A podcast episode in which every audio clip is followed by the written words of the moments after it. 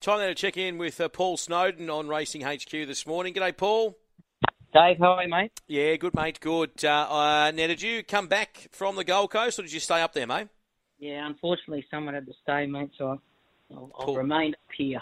Pulled the short straw, mate. Uh, pulled the short straw. I tell you what, um, I heard you on the Seven coverage and also the Sky coverage on, on Saturday, and I think you were talking to Hamish McLachlan with uh, with Hot Dogs with Tony Gollan, and you were sort of saying, look, um, if they shifted these races, you'd like it later in the week because that way you can just sort of, you know, um, keep some some fitness up to them, or not so much fitness, but just keep them ticking over. And how has that process gone, mate, uh, with Empire of Japan, Sovereign Fun, and Godfather?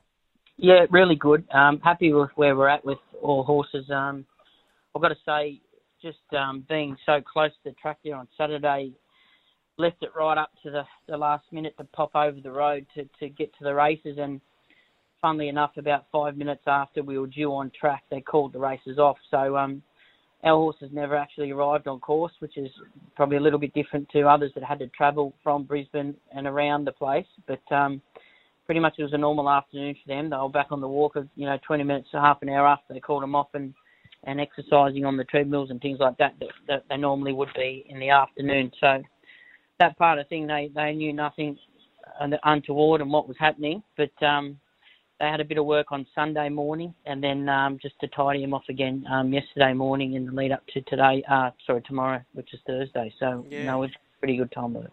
So even though obviously there was a spanner thrown in the works, it hasn't been maybe as as uh, as stressful as you may may have, may have first first thought.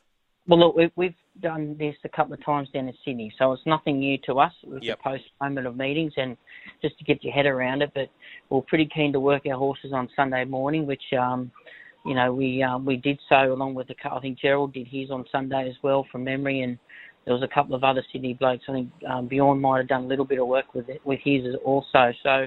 Um, I know other people left them till Monday, but we certainly did a little bit on, on on Sunday morning, which was which was fitted in well for us. Have you been and seen that track at all this morning, or what's the weather like there today? I mean, do, what do you expect we'll be uh, racing on? honestly, yesterday was absolutely great. There was wind and there was a lot of sun. Um, it would have. I know he rated it a heavy nine yesterday morning, but by yesterday afternoon it would have got back to an eight hundred percent for sure.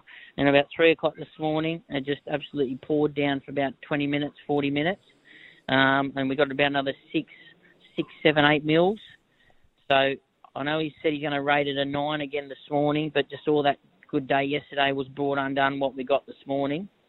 Um, and then uh, again another sort of 30 degree day today, um, and I think it's pretty much clear tomorrow as well. So hopefully we can get back in that six or seven range, but that's hopefully. And for those three horses, I mean, it's a, it's a bit of a, a lottery in terms of you don't know um, exactly what you're going to get because even though we've seen Empire of Japan on a heavy surface in that Breeders' Plate, and he obviously he, he went pretty good, it's a different type of heavy Randwick to obviously the Gold Coast. So there's obviously unknowns there, isn't there?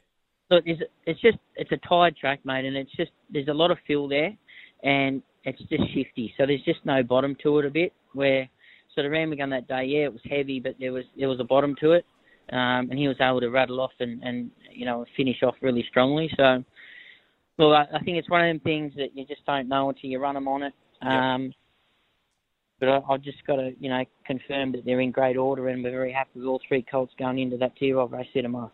What about the guineas, mate? Because we know that uh, Russian Conquest doesn't like the moisture. Well, look, I just said to a press um, to Trent from Racing up here this morning when she competed in those heavy tens, they were, they were heavy tens and they were a Group One level. So we're we're not on a heavy ten and we're not racing at, at a Group One standard here tomorrow. So um, look, she's she's a she's a quality filly. Um, you know, she's she's had a really good time of it up here lately. She's really enjoyed herself. So I'm very happy with where she sits. And again, worked good on Sunday morning and and um, you know she's doing quite well. So like I said, whatever we're throwing up, they're all going to run through it. And look, there's no doubt she'll look the winner at some stage. Just hope to get the right part of the track. And what about King of Sparta, mate, and that snippets?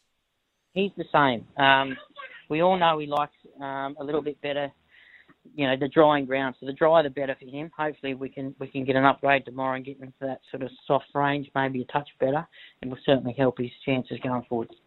And Rangers, mate, uh, you've drawn awkward, but he can get through that uh, that heavy ground. Yeah, no issue with him. He's um, he's one that's sort of flown under the radar a bit. We got a long way back at, in the Canterbury stage.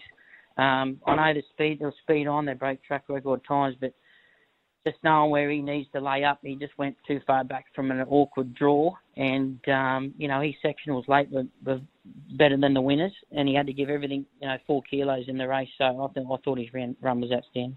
Fantastic, mate. Uh, all right, uh, to just having a look, um, change of the old man. Um, game theory on Friday night at Canterbury.